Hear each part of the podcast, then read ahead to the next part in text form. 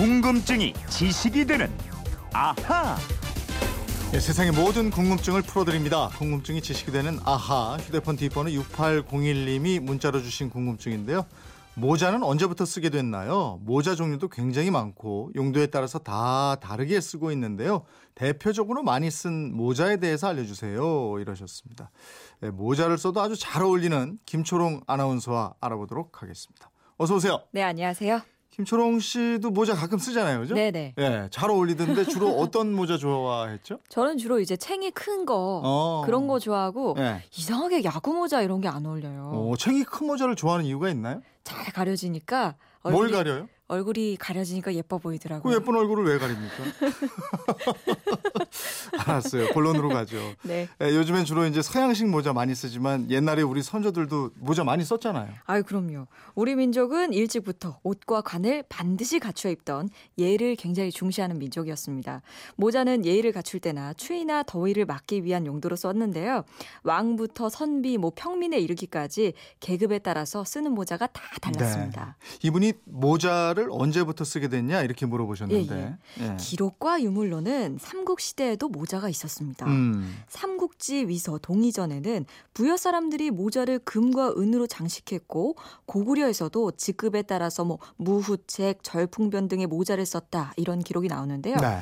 많은 역사책에 삼국 시대에 다양한 모자가 있었다는 내용이 기록돼 있습니다. 음, 삼국 시대 이전부터 썼다 이건데. 그렇죠. 사극을 보면 왕이 쓰는 왕관 또 관리가 쓰는 모자 있고 이순신 장군처럼 무관이 쓰는 모자 있고 다 달랐어요. 예, 예. 종류가 굉장히 많고 예. 다양하거든요.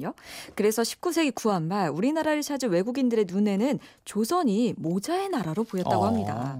일예로 앙리갈리라는 사람이요. 극동 전쟁이라는 책에서 이런 말해요. 조선의 모자 종류는 4천 종에 달할 것이다.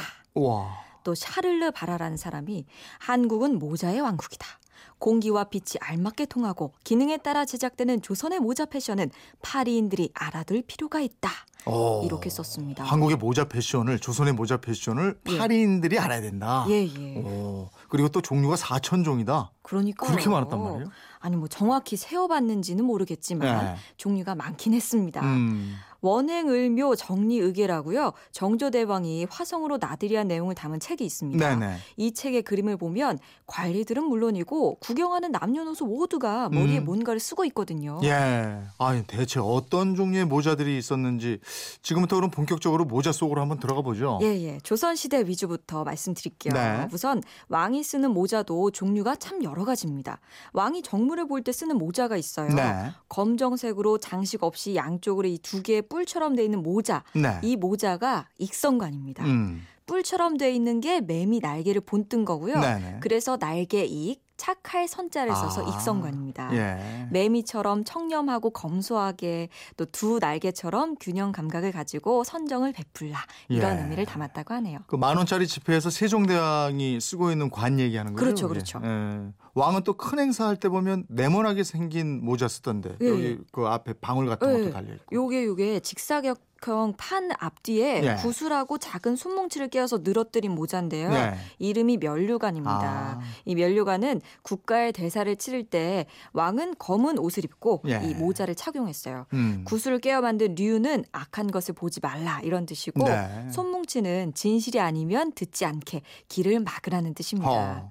이 밖에도 원유관, 통천관이라는 모자도 있었습니다. 이게 그냥 만들어지는 게 아니고 그 왕관도 모두 깊은 뜻이 있었네요. 그럼 요. 그럼 신하들이 쓰는 모자는 또 이것도 다 다르던데. 예, 이것도 관, 모, 립, 건으로 나뉘게 되는데요. 음. 관은 평상시 정복을 입을 때 쓰는 모자고요. 모양에 따라서 여러 이름이 있습니다. 모는 관리들이 관복을 입을 때 쓰던 모자입니다. 네. 대표적인 게 사모예요. 그러면 삼호관대 할 때 그 삼호가 그거예요? 어, 맞습니다. 어. 이 문무백관이 궁궐에서 진무를 볼때 사모관대를 갖추었는데요. 예. 달령포라는 옷을 입고 가슴에 흉배를 붙이고 허리띠 협금화를 하고 그리고 3호를 쓰게 됩니다. 네. 이 3호는 날개가 양쪽으로 나와 있는 모습이고요. 사극에서 흔히 보는 모습을 연상하시면 돼요. 음. 처음에는 관리들만 쓰다가 나중에는 일반 백성들의 혼례에도 허용이 됐습니다. 네. 그래서 지금도 전통 혼례 할때 3호 관대하고 이러는 거군요. 그렇죠. 음. 그리고 탕건이라고요. 상투를 틀고 망건을 얹은 다음에 쓰는 모자가 있었거든요. 오직 관직에 오른 사람만 쓸 수 있는 모자였는데요. 집에 돌아와서 썼고요. 이 탕건과 비슷한 모자가 감투입니다. 네. 탕건과는 다르게 턱이 없이 만들어졌고요. 우리가 무슨 벼슬이나 직책을 맡으면 흔히 감투를 썼다 이렇게 그렇죠. 표현하죠. 네. 여기서 온 말입니다. 아, 가장 흔히 보는 선비들이 쓰는 대표적인 모자가 가시잖아요. 갓. 어, 갓도 참 여러 종류가 있어요. 흔히 보는 검은색 갓, 흑립이라고 하고요. 흑립과 같은 모양의 색만 흰색인 백립이 있어요. 상을 당하거나 국상 때 썼습니다. 음.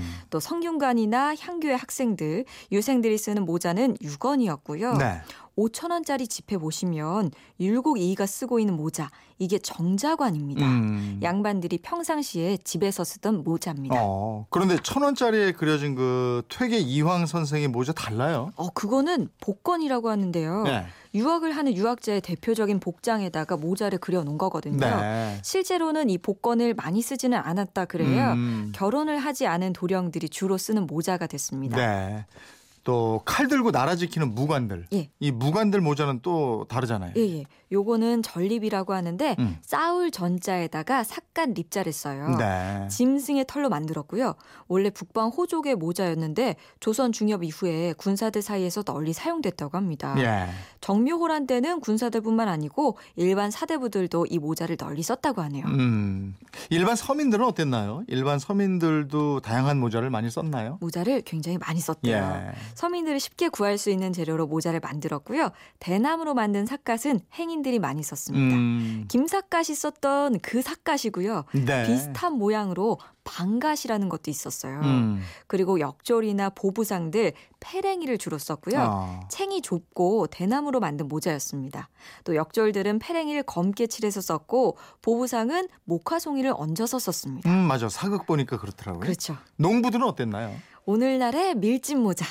정당 벌립이라 그래서요. 모자 꼭대기로 갈수록 종 모양이고 챙은 긴 형태로 태양을 피하게 했습니다. 예. 또 한지를 우산처럼 만들어서 비 올 때 썼던 갈모라는 게 있고요. 네. 번거지, 무당이 쓴 붉은 모자, 주립도 음. 있었습니다. 지금 요 인터넷 그림으로 보는데 탄탄해 보이네요.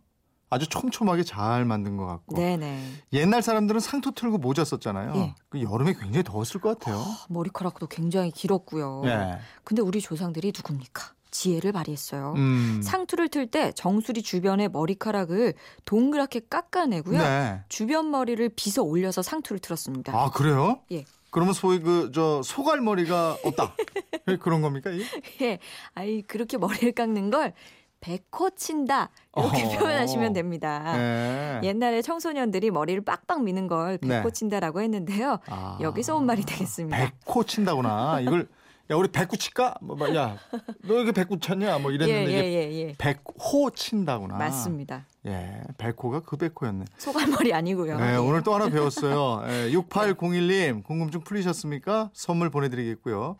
모자 얘기하다 보니까 간호사 모자 모양이라든가 또 아. 여러 가지 또 서양 모자에 대한 궁금증도 생겼는데 그렇죠.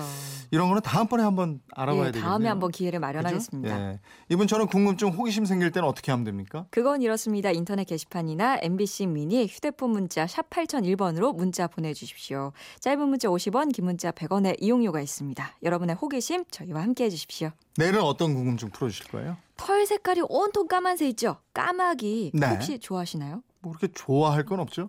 아마도 네. 안 좋아하시는 분들이 더 많지 예, 않을까 이렇게 생각이 드는데요. 음. 왜 까마귀를 우리는 좀 싫어하게 됐을까요? 음. 까마귀에 대한 궁금증을 풀어보겠습니다. 그래 일본은 또 이게 길조 뭐 이런 얘기도 하고 그러던데 예. 그죠? 예. 자 궁금증이 지식이 되는 아하 김초롱 아나운서였습니다. 고맙습니다. 고맙습니다.